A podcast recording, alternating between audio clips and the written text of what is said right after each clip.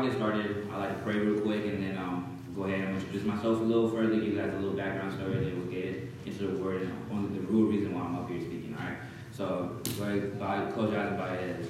Dad, I come to you right now as um, just completely floored and humbled that you even consider us as parts of what you're doing in this world, that you would even bring us here together to gather and worship you, Lord, that worshiping you is not um, an obligation. It is an invitation and it is an opportunity to just be in the presence of the God who created all that is around us. And that is something that we could never do without you first inviting us and first bringing us into your own presence. Lord, I thank you for being present and here right now.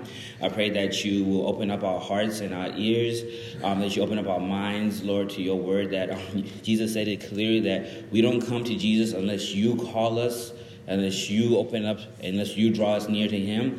And um, we don't get to you unless it's through Jesus, Lord. Um, the common denominator there is you. There's nothing that we can possibly do to have bridged this gap, but you did everything for us to have this opportunity. So I pray that you create willing hearts and willing ears, Lord, that um, we'll be open to being challenged, open to your grace, open to your mercy, open to your love, and open to the mission that you've entrusted us with. God, you're good, and we thank you for that, and we thank you for loving us, Lord, because um, we're not good at loving ourselves, yet alone loving you. So thank you for who you are, and thank you for what you do. Amen. All right, so again, my name is Tafazwa Chiruma. A little background story on that. I was born in Zimbabwe, so it's wild that I'm living in Tennessee right now. Um, you, there's no way. Like I grew up in, I was born in Zimbabwe, moved to America when I was like seven years old. Grew up in, then from there I was in Dallas, and I was like a little ghetto kid in Dallas, like barely spoke it, spoke English. As you can tell, I'm still struggling with the language a little bit. My friends don't allow me to use my excuse anymore that I'm not from here. They say I've been here long enough to speak the language well. So um, I'm going to ask for a little grace if you guys hear me mispronounce a couple words. Just kind of like chuckle under your breath and be like, just it's fine. He's not from here. It's, it's cool. Um, so and that's it. I went to college, studied psychology, did some religion, did some ministry stuff in college, and I went and got my master's. Now I work in Dallas downtown. Um, if you want to if you want to know more about me or anything like that, feel free to talk to me later. But what I like to do is really kind of like start digging into the real reason I'm up here. So I understand um, Donnie has been talking to you guys, has kind of been hammering hammering you guys with this idea of discipleship, right? And this is something that's very dear to Donnie and I's hearts. Um, not only because um, we like talking to people and we feel it's important that we use our gift for conversations with people and you kind of mask it with, oh yeah, just, I'm calling discipleship, but really I just want people to hang out with me and talk about Jesus all the time, right? No, it's just kind of this idea that Jesus himself brought forth. Um, in the Old Testament, you see the, the discipleship in the Old Testament looked a lot like a prophet and like his mentee, you know? You see, that was like the primary exa- example of that. And then in comes Jesus, and he was like, no, no, no, no, no, no, no. That was then. What I need you guys to do now is I need this to spread from just this specific relationship to all relationships that are entitled to be praising the Lord. I want you guys to do this everywhere, all the time, and this is what you'll be known for. And he went on to even call him his own people, his own followers, his disciples, right? Um, so that's what we're doing. We'll talk about Jesus' life. He was when he entered his ministry, like the first after he, you know, suffers from the from the desert, battle scarred and wounded, like just blood, sweat, tears, and just like you know, just like oh, I'm ready to go. You know, it's like he went through like training before the big game, right? And he just comes out of the desert. The devil's tempted him. He surpassed that. He's like, okay, let's go. It's time to get it going. First thing, what I need to do. He doesn't go first thing. First things first. I need to. Where's Where's um, where's the kingdom, man? Where are all the Pharisees? I'm about to go go to war. He's like, no, no, no, no, no. Um, let's go walk around a little bit. He's walking around. He sees people. You know, he sees some fishermen. He's like, there it is. Hey, yo, come follow me. I'm gonna make you fishers of men. And they're like, what? Dude, like I can barely catch fish. You want me to go catch men? First of all, it's kind of weird. I don't know what you're talking about. But then these guys, like, they have no reason to follow him. But again, the Lord is at work. Jesus' mission wasn't his own. God was already at work, and God had set the table for him. Jesus was coming up, cleaning up the table, picking up the scraps, picking up scrubs, and doing what his Lord, what his Father had told him to do. So he's like, "Come on!" They have no reason to say yes. today, if somebody walked in here, like, "Hey, you guys are sitting in church. I'm doing something. I want you guys, want you guys to follow me." And then you guys are like, "We're gonna look at it like." You know, imagine that. Imagine you're a mechanic and someone walked into your shop. They fixed the car you're working on because that's what he did. He walked into their shop, caught fish for them. Then he said, "I do what you do better. Now you need to quit and come do what I'm doing, and I have something better for you." And then he's like, well, you know, whatever. You, you're a better fisherman than me, so I might as well just follow you, right? So that's what Jesus is doing. He's inviting us into that, right? So he makes his disciples. He, that's the first thing he did. That's one of the first things he did before he went to did anything else. He went and gathered a group to come alongside him. Because you know, back in Genesis, Jesus, when he created Adam and he saw Adam there, what did he say? He said, "It is not good for what? For man to be alone." That wasn't just a thing about marriage. That's us in general. That's ministry. None of what we're doing is meant to be done by yourself. But we so much, we're so prideful. We, because again, it's not pride. We want glory. If you have a team, you have to spread like the praise with everyone else. That's why, like NFL players, anything they go up there, they know good and well that they can't just go and say, "Yeah, I'm the best person in this world. I did all of this by myself." yes, I am awesome. You guys are welcome. Thank you for watching me play. Oh, those other guys on the team with me? No, they're just um there because I can't be all 11 positions at the same time. So they just need to be on the field with me. But really, you guys are just watching me. No one does that. People might think it, but you don't do that because that's not what we expect, right? So Jesus goes far and beyond that. He's like, man, it's not good for man to be alone. My father said that in the beginning, and I'm going to show you guys that as I enter my ministry, I am the Lord of Lords, the King of Kings. I am God incarnate, but I'm not going to do this by myself. And you see throughout his whole entire mission, his entire testimony, his entire life, when he was transfigured, like every big moment, what did he do? He gathered the people closest to him, knowing that they're going to fall asleep on him, knowing they're going to let him down, to show them, like, hey, when I leave, I want you to do this with each other. This burden is too big to carry on your own. This gospel is too big for you to try to take it out on your own because this world is too big for you to reach by yourself and you need other people because this is going to be exhausting. If Jesus was going to cry tears of blood doing this, what makes you think that you can do it without suffering any hardship? And in, the, in that moment, guess who he had by him? His disciples. So that's what we're talking about today. This idea of discipleship. I just want to paint this because I was like, I don't want you guys to think that this is something that me and Donnie do just because we like it. This is something that Jesus did and that God set up for in the very beginning of time when He said it is not good for man to be alone. Right? So as you do that, I want you guys to open your Bibles up to Matthew chapter 28. Right? So whether that's on your phone, I don't know if you guys do the phone thing or you have the Bibles, you know, just open up Matthew, Matthew chapter 28. And um, what we're going over today is a very commonly known Bible verse. Most of you guys, most of you guys have heard this verse multiple times before. It's great. It's the Great Commission, right? How many of you guys have heard of the Great Commission before? Yeah, it's you again. So again, I'm here not to give you guys like any new profound truth about the Great Commission because um, truth is just truth as it is.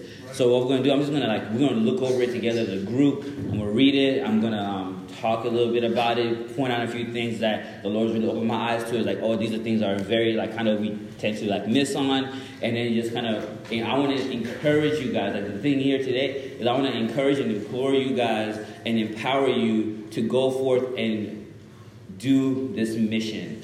Right? Um, I look at it sometimes. I think of it as like a classroom assignment right? Jesus has died, he's rose again, he gathers his 11 disciples are sitting with him, and he's like, okay, guys, I've been teaching you guys for a while now. I'm about to go. But don't worry, before I leave, that doesn't mean class is dismissed. Class is still in session because I'm coming back. It's like back in school when you're sitting in the classroom and the teacher's like, hey, I've been called down to the office real quick, but I'm gonna come back in a second. Hey, um, Don, this is probably never Donnie, but I'm using this example. Hey, Donnie, I need you to keep keep watching the class while I'm gone, all right? And make sure everyone does make sure everyone does their work. All right, that's that's essentially what pastors do. That's what, but not just that. Like, but not just that. Like, hey, I'm sending you a helper, so I'm gonna have my student assistant come in, and that's the Holy Spirit, right? He's like, he's going to come in and he's going to help make sure that this gets done. Um, if you have any questions, ask him. He's going to be a helper, make sure this is done the way it's supposed to. I, he's like, I said, oh, I have an assignment for you guys. While I'm in the office, I need to make sure you guys do this. Jesus like, I need you to make sure you guys go to every nation and make disciples. And so they're like, what? And half of them are still sitting there like, you're back, you're leaving again? Like, what's even happening, you know? So that's the scene where we're at, right? Jesus is with his disciples and he's telling them, I'm about to leave. And I have one, I have one last thing I need you guys to do before I go. Right? And half of them are just kind of like awestruck that he's even back. They're like, I saw you die. Like, what? And then the other ones are just like, don't, don't leave. No, stay. We need you to stay. You haven't, like, you're not done yet. You, you need to be crowned king. And you need to, like, fix all this. And he's like, no, no, no, I'm leaving. I'm going to come back. But I have something for you to do. Right? And so this is the man that changed their lives. Took them from tax collectors, took them from like just random nobodies, fishermen, and he's shown them something that they'll never be able to unsee. Like this is like the man that like he walked on water. Peterson there is like, I walked on water with this guy, you know, and then like some of them like we've seen him raise people from the dead, we've seen him heal people, we've seen him like we've seen him bring together we've seen him feed like thousands of people with just a few loaves of bread. We still have leftovers from that stuff in our backpacks. Like he's like here and he's about to leave. You know, he's like, man, what is he going to tell us? so this is what Jesus says to them, right? Um, verse 18 says this. Um, 28 verse 18. Jesus came and told his disciples, I have been given all authority in heaven and on earth. Therefore go and make disciples of all nations, baptizing them in the name of the Father and the Son and the Holy Spirit. Teach these new disciples to obey all the commands I've given you. And be sure of this I am with you always, even to the end of age. Right? So, you know, hey, God's word is good. And I love the fact that Jesus is so, so, just, I don't know, he's like smart or something, right? Because he says, he says this stuff that's kind of like, man, like, why would you say that? Then you go back and look at it, you're like, man, I, I bet those guys missed that at that time. There's no way they got that, you know, because it takes us how long to decipher this? After time, you know, it gets people Bible degrees and they still can't figure out all this stuff, right? But he's saying this profound things to his disciples. So we want to just break it down. So, verse starting off with like the first part of it. Jesus, first thing he tells them, he's like, Hey, I have been given all authority in heaven and on earth. Just going to stop there just talk about that real quick. Why is that important? Why is it before he tells them to go and make disciples of all nations? Why is it like when he's gathered them, before he gives them the commission, before he gives them the mission, he has to reaffirm this one thing, which you're like, how do they not know that already? Has, in, has his ministry not been clear that he is the Son of God? And why is it important for Jesus to tell them, I have been given all authority on earth? You know why it's important? If we go back to the classroom, right? Why, if your teacher comes and tells you, hey, I'm about to give you guys, your teacher's about to give you this mission, this really difficult assignment. He tells you, your grade is dependent on this. You pass or fail based on how well you do here, right? And then you're like kind of thinking yourself, you do not have the authority to fail me because of one thing. I'm gonna take, I'm gonna take this up to the man upstairs because you cannot tell make me do this if I don't really want to. I'm gonna go to the superintendent. I'm gonna go do this. But then your teacher comes in because how many guys ever felt like that before? Having a teacher that told you to do something you feel they had no authority to tell you to do you're like, hey, you know, you have no right to make me do this, and you have no right to punish me if this doesn't work out.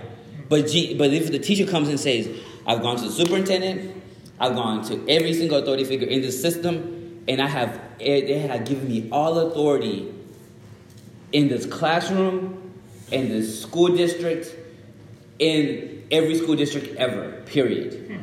I am the ultimate authority here. And now all of a sudden you're like, shoot, okay, whatever you say to do, I gotta do because I need my degree. You know, I need to pass this class, I need to get out. That's essentially what Jesus is doing here. He's telling them, like, hey, look, I died, I went to heaven, I've been with my Father. All this time, I've been doing my Father's will. And my Father has said, Job well done, my good and faithful servant to me. And from that point on, he said, Hey, this world is now yours. They are completely your people. You now have authority. It's no longer Jesus crying in the Garden of Gethsemane saying, God, your will be done. Right? Now God has told him, now Jesus, it is your will. Because this is your world. Tell them what you want them to do. And you know what he does? That is it, right? Like he has all authority. He could tell them to do whatever he wants. Because God has given him that. He's given him that right. That is his birthright. That is his right. So now we're all under submission to Jesus. To his priesthood. God has said, Jesus, I trust your priesthood and I trust your heart. Why? Because we are one. And then Jesus is looking like, for real? So I can go back down there and tell them whatever I want. Right? So you have all you have the Old Testament, you have all that, but you're telling me I can go down there, I have all authority. So I can go down there and tell them, hey y'all, y'all just y'all go chill. You know, y'all I need you guys to go do this. He's like, Yes, I trust you. I trust whatever it is that you're going to tell them is exactly what needs to happen. So he goes down. He comes back down, goes back. Hey, so guys, come here, come here, come here, come here. All right, I went upstairs. God, you know, God, the big man upstairs, like the one that was like, "This is my son, whom I will please." You know that voice, that God, yeah, him. We were hanging out. Um, I went up there. You know, I died. I came back. It was cool. Hey, I, there's plenty of houses for you guys up there, so don't worry about it. But before that, before we get to that, there's something I need you guys to do. Oh, by the way, before I tell you that, I have all authority. So I know you guys will listen to me anyways, but this is just important because now he's put his stamp of approval on it. He stepped out of the way. There's no veto for this. This command I'm about to give you, there's no veto for it. There's no anywhere else you're gonna look is gonna tell you, oh, do something else. This is me telling you my first, my first thing I'm gonna tell you guys to do with all the authority I've been given, right, is this very thing. Go. The first thing Jesus did with all the authority given to him was tell his disciples to go. Just let that sink in, right? He could have told them anything, but the most important thing that he felt was necessary for them to know and do was to go, right? He's like, go and make disciples. That is how important discipleship is to Jesus. That he's first, he's like, it's like the president stepping into office and the very first bill he passed is saying, now I need you guys to go out there and talk to people and make sure they know what's happening around them. Right? He's like, this is this is the most imperative thing I need to do is make sure my followers understand this one thing that they are not called to be idle. You're not called to sit here and just be like, it's cool, we had Jesus, let's keep it to ourselves. No, you're not called to sit here and just kind of like twiddle your thumbs. You're not called to sit here and just kind of wait for something else. Like, you know, a lot of times as Christians, like, it's very easy. How many guys have watched the movie Incredibles before? It's a pretty cool movie. If you have kids, I know you watch that movie, don't lie. If you haven't, had, if you don't have kids, I'm sorry, go watch the movie. It's great. It'll change your life. Probably not. You might, but it's a really good laugh, right? So in this movie, there's this scene. I love this scene so much. This little kid who was a neighbor for these superheroes, right? And he's like, and then he's watching stuff explode. And like so earlier in the movie, he sees Mr. Incredible. Mr. Incredible is like their version of Superman, if I can make it more make more sense. He comes in and he picks up like a car with one hand because he's angry, but they're not allowed to show the superpowers in when this little kid catches that, and he's like, "Whoa!"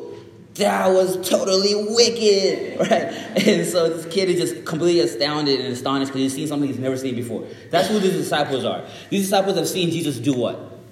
Miracles. And they were still dumbfounded. And in this moment, they're even more dumbfounded because he's alive again. They're like, I've seen you die, and now you're alive again. And they're just sitting there like, this is, whew, that is, wow. The scar is still there. You guys see the scar, right? Yeah, that's wow, that's amazing. He's back. It's crazy. And then Jesus tells him, He's like, okay, I understand this is a big moment for you guys. And they're like, yeah. And then they're still looking at him crazy. And then Jesus says, like, go. And then they're like, why? He's like, you know, and the disciples' minds are probably thinking, like, he's like, yo, what are you guys sitting around for? Because that's what they were doing. He left. And throughout all the time he was gone before he came back and gathered them again, they did nothing. Some went back to fishing. Some were just sitting around, like drinking, drinking like wine, and just sitting like, I don't know what's happening, man. Like he's gone. I guess the mission is over. It's done. Like I don't know what to do now. And then he comes back and he sees them just doing nothing. He's like, I spent all this time with you, and your inclin, like what you do when I'm gone, what you do without me, just sit around do nothing. Some of them are like, what do you mean I'm doing nothing? I'm trying to fish again, and they go back to fishing and they still suck at it. you know, that they still suck at it. You know, like they go back to fish and they're still terrible at it. And he still comes back and he's still a better fisherman than them. And he's again showing them no matter what you do, you will never fully fulfill your life until you live it according to my calling for it. I've called you to be a fisher of men. And I leave and you go back to fishing for fish and you still suck. Were you not fulfilled when you were walking with me? Was that not fulfilling for you? And that's just something just to remind you guys, a little something, you know, for everyone in here. Just think about your life and those moments when you're doing these things because that's the, what the world tells you to do, these jobs, these things, and you find no fulfillment in it, but then you do something for Jesus. You go on a mission trip. Remember, you talk to someone in church, and then somehow Jesus comes up, and you have this moment where you just feel kind of like this, this excitement you don't normally feel, this, this like this aliveness, and you're like, wow, man, like I wish I could do this all the time. Why not? God's calling for you is to be in His presence. And that is not entitled just to this building, that is anywhere you go. And that's why you don't feel satisfied at work because you don't bring in the kingdom of heaven into your workplace. So you step out of the kingdom of heaven, you're going back into the world and you're going to be drained. But God said, hey, look, the kingdom of heaven is yours. Make your kingdom here. Bring like the prayer. Bring your kingdom, make your kingdom here on earth as it is in heaven. That is your duty as Christ's follower, is to bring the kingdom of heaven wherever you go because his spirit is living within you. But that's a side note. Let me go back to what we're talking about, discipleship, right? So then he tells them, hey, go. Make disciples.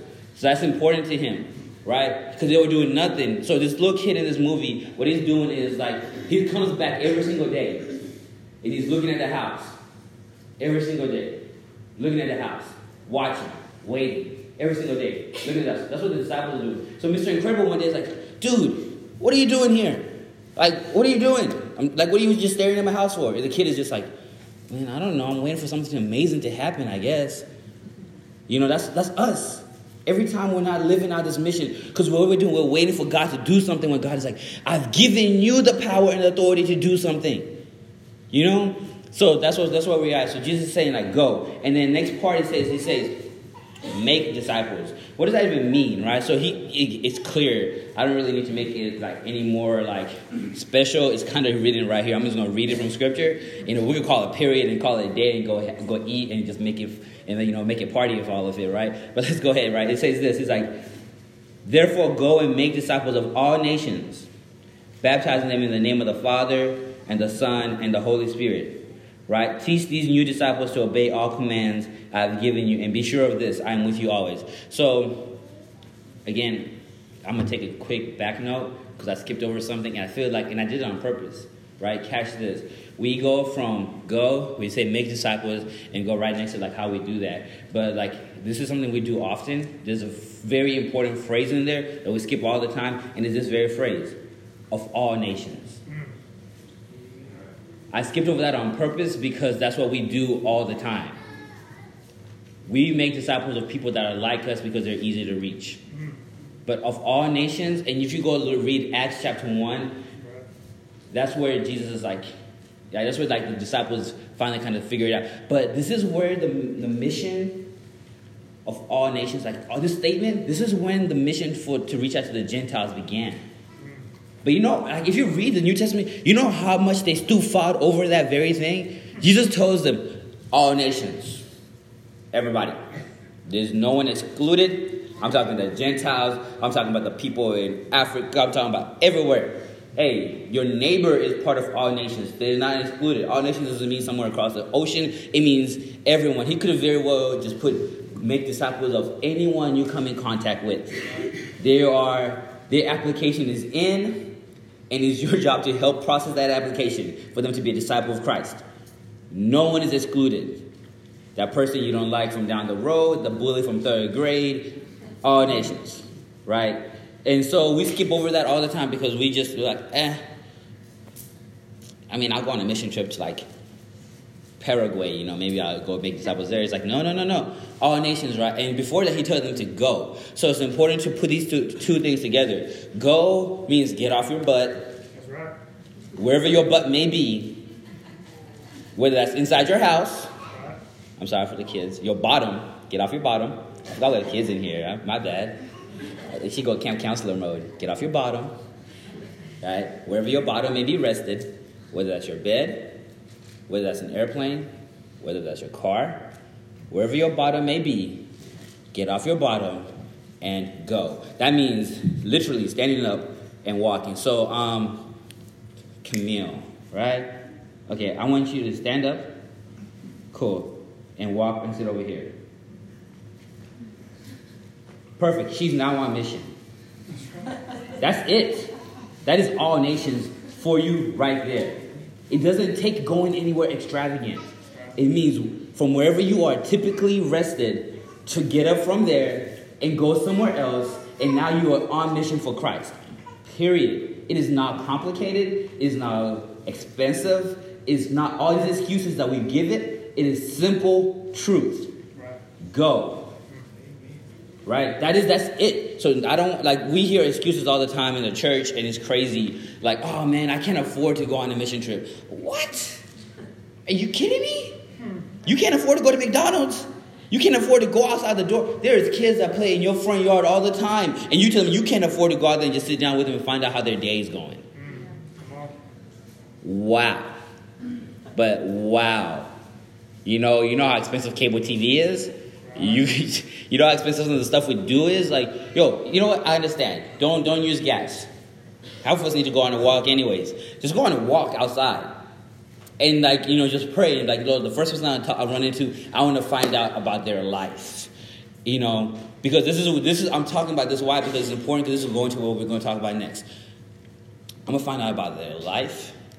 I'm gonna find out how their day is going, and I'm going to listen.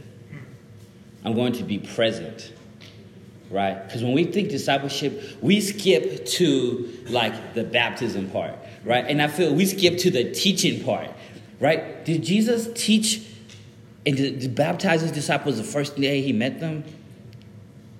He spent time with them. He knew their lives. Look at the woman at the well. Right? Jesus made disciples of that whole entire town. And he didn't do anything miraculous. He didn't turn water into wine. He didn't do anything crazy. He sat at the well and asked the woman for water. She gave him water, and then he's like, How's your life going? and he listened to her. He was attentive and he spoke life. Speaking life doesn't mean giving your opinion. Speaking life meaning, means open, knowing what this book says and apply it to someone else's life. Show them where the life is. Your words are not life giving. This book is life giving. That is the truth. If you don't read this, you're not going to speak life into anyone. You're going to speak opinion. You're going to be like, well, you know what? When I went through that, boy, I tell you what. I just had to sit there and just wait for something to happen. You know, it's like, oh, you know, hey man, if you go do this, do this, yeah, you'll be fine. But if you're like, hey, look, um, in in um, Corinthians or in Philippians, in, um, Philippians, it's like all things in prayer and petition. Yo, I don't have the answer for you, but can I pray with you really quick? Because that's what Jesus called us to do. Or in Galatians it says, hey, cast your burdens, share your burdens with one another, and then in all things be made light. You know, and it's like, hey man, like, wow, you're going through something crazy. I can't tell you. Here are worldly things you could do. These are resources you can access if I know those. But before any of that, can I just pray with you? Because I myself don't have the answer to your problem, but I know who does. And I want to introduce you to him. And again, what the Great Commission is, is not you saving people, because that's the problem with us, is we want to save people. We want to be problem fixers. That is not the Great Commission. That is not making disciples. That is you playing God. God saves. Period. You know what baptism is? And which is, I'm so glad we saw this today. What is baptism? Someone tell me what baptism is. Anybody. This is it's a freebie. Extra credit. I got a gold star waiting for you in Donnie's house. Anybody.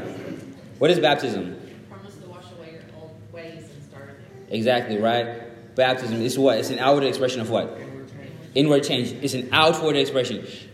Oh, yeah, back in the day. What is baptism? My boy just got baptized. Yes. My, see, look, the man knows what he's talking about, right? And again, to further emphasize, it's an outward expression of what? Inward change. Do you make inward change in anybody? Mm-hmm. In, anywhere in the Great Commission does it say, like, you need to save someone's heart? And what does it say that we're responsible for? Baptism and teaching, not saving. Right? That is the Holy Spirit's work. We're not, whenever we try to interject into that aspect of saving someone's life and changing someone, you know what we're doing? We're making very good people. We're trying to turn people into moral people. We want, and nowhere in the scriptures is that a, is that a prerequisite for anything.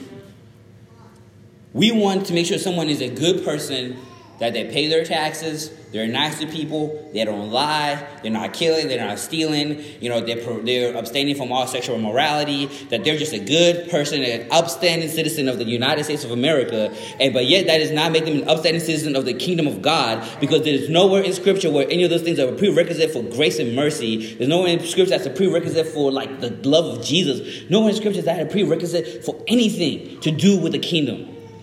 So why do we constantly focus our attention on those very things?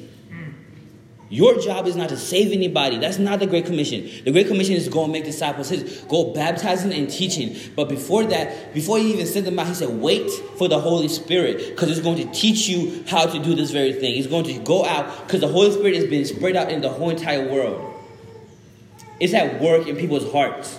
And what you're doing is and this is why Jesus said this earlier. Again, Jesus' words were never in vain or void. He said, The harvest is plentiful, but what? The laborers are few. We're called to go work the fields because His Spirit is already planted the seeds. His Spirit is already reaping a harvest, and He just needs people to go out and just carry the bags and just be like, "You need to be baptized. You ready? Come on. Hey, you don't know about you don't know how to read your Bible? Come on. That's what we're doing. His Spirit is saving. His Spirit is already fermented in the people. We just need to go out and reap the harvest because the harvest is plentiful. My spirit has gone out before you. People are ready for me. But you know what we do? We mess it up because we go to those people and tell them, What? You still living with your girlfriend, but you say you love Jesus? No. No, no, you know, you don't love Jesus. You do that. That's, that's not your job. If you teach, if you baptize them and you teach them about Jesus, you know what? The Spirit will convict that. That's the Spirit's job. Then the person will come to you, hey man, like, I've been doing this, man, and I just don't know where to go. Then you're like, oh, wow, you're confessing your sin. Now we can pray about it. Now we can go to scripture and we can talk about truth about it. Not that you're not just hearing some person judging you or telling you this. No, now you're hearing what the Bible says about it. You know, and all of a sudden that person's like, wow, man, that's wow. You know what? I'm going to change that. Did you make that change? No. So therefore, you can't claim it. And therefore, that person can't come to you in hopes that you maintain that change. A spirit made change is a spirit maintained change. That's where the church goes wrong. We want to create change and maintain church with, with, and maintain people's change with all these extra rules. We add so many rules to this Bible, it is ridiculous. this is enough. This is enough. Right? And the Great Commission is a reminder of that. Because Jesus told his disciples, I need to go baptize people because I'm physically not in this world anymore. So I can't walk around dumping people in water. So I need you to be my hands and feet. Go baptize them, but don't baptize them in your name. Because if you were to save them by your works, then when you baptize them, you can't do your work and then put my name on it.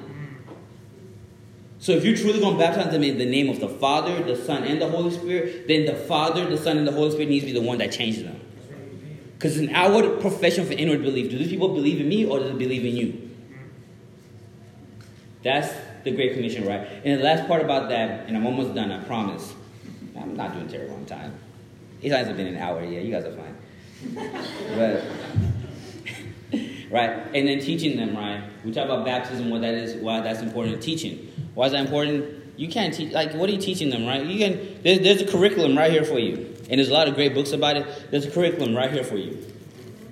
Just, you know, open this up, read it, sometimes it's just kind of like, hey man, like like Donnie does a great job of this, and like he's doing so much. Like he does a great job. He did a great job in college, and he's, he's so intentional about asking the question, "What is the Lord doing in your life lately?"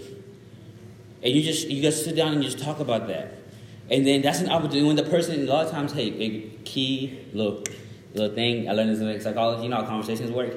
If someone asks a question to you, if you re- replay that question to them, boom, you're having a conversation. Doesn't take a phone, doesn't take anything crazy. No small talk needed, right? So, what's God doing in your life lately? Boom, boom, boom. Then you ask somebody else, and then someone's like, hey, what's God doing in your life? Then you're like, oh man, well, I'm in the scripture. Boom, boom, boom. And boom, you just like opened up. That's this mini teaching segment right there. And I'm saying preach at people everywhere you go, but live your life, live your life in such a way that it's open for people to pick stuff out of it. Live a transparent life, and people will see what the Lord is doing in your life because you're open about it.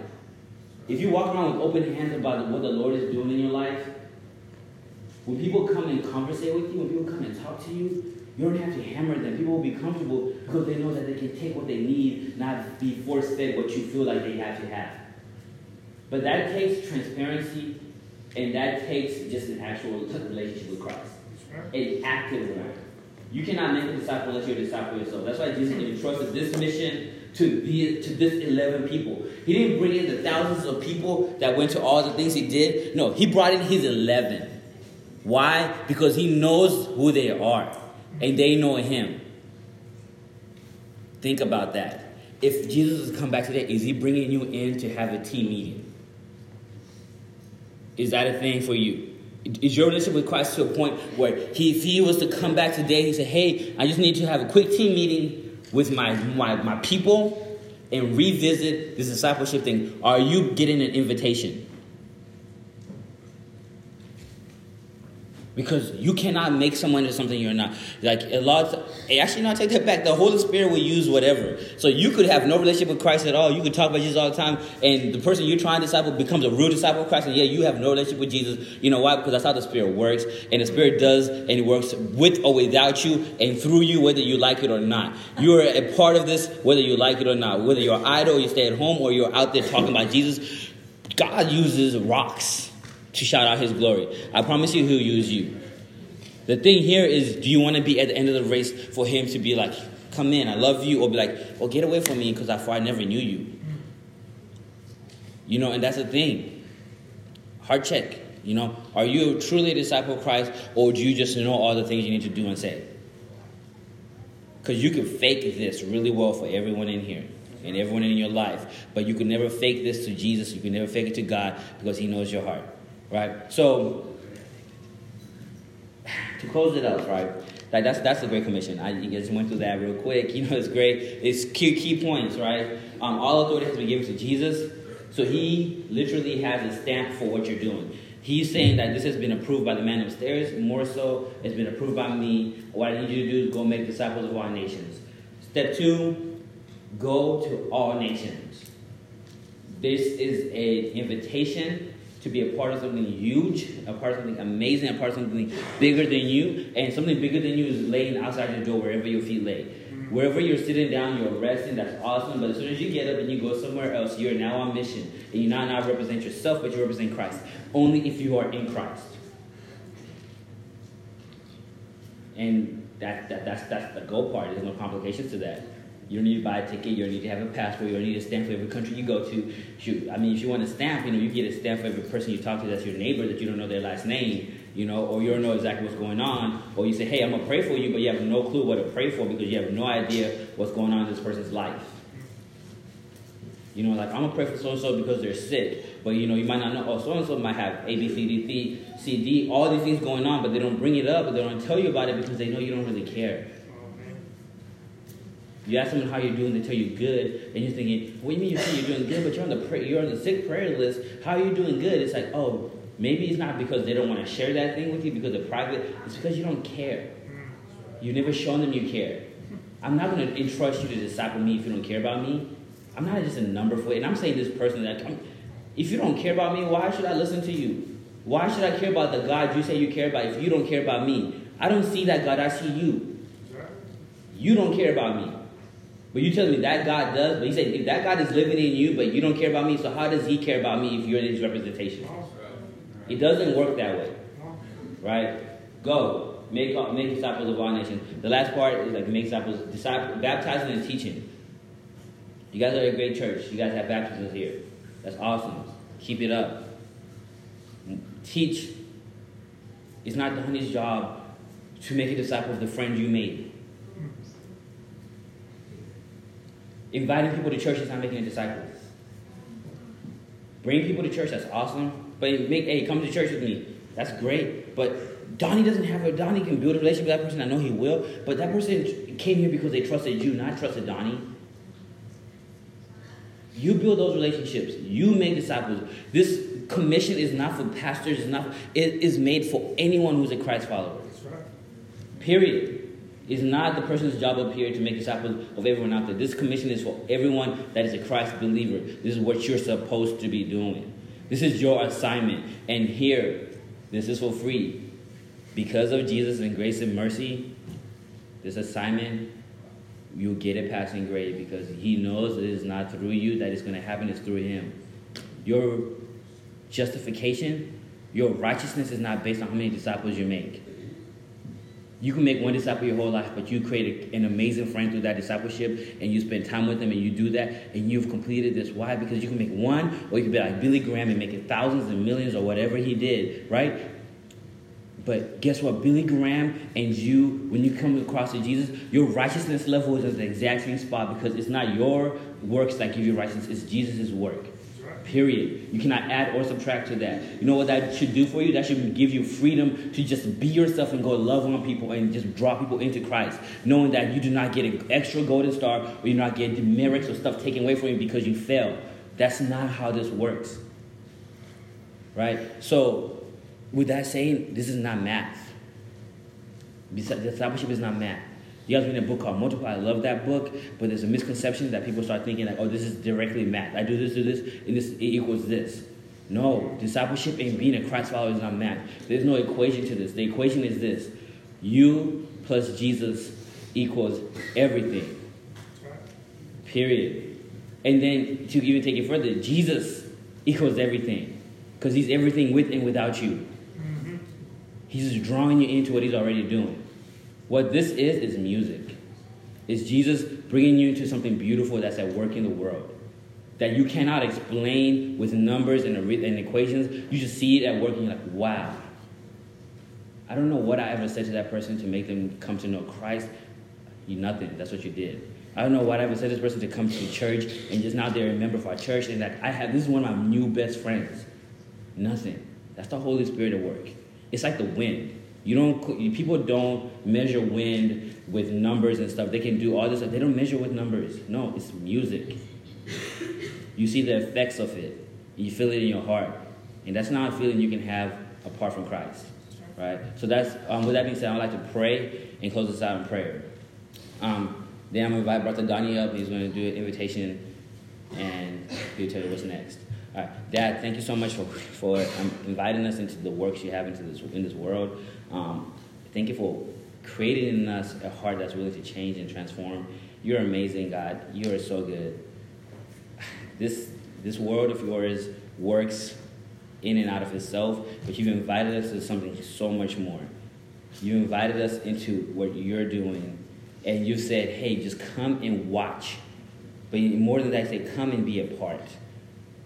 You didn't have to, but you did. I pray that um, the hearts in here will be challenged. I pray that we'll all be challenged to go out and make disciples, but more so go out and just be just Christ-like in the way we approach our lives. I pray that we'll be empowered to step out of our house and know that the freedom of the Holy Spirit that is given us is that um, our works do not give us our righteousness. No matter how good we do, how bad or how bad we stink it up, Lord, that your righteousness goes beyond that, and that it's your work at work in people's hearts, and we're just there to harvest what you are doing. God, you are good and you're amazing. You are loving. You are Father and you are present and you are present with us wherever we go. Thank you for that. Thank you for your Holy Spirit. Thank you for your Son. And thank you for loving us and choosing us. Amen.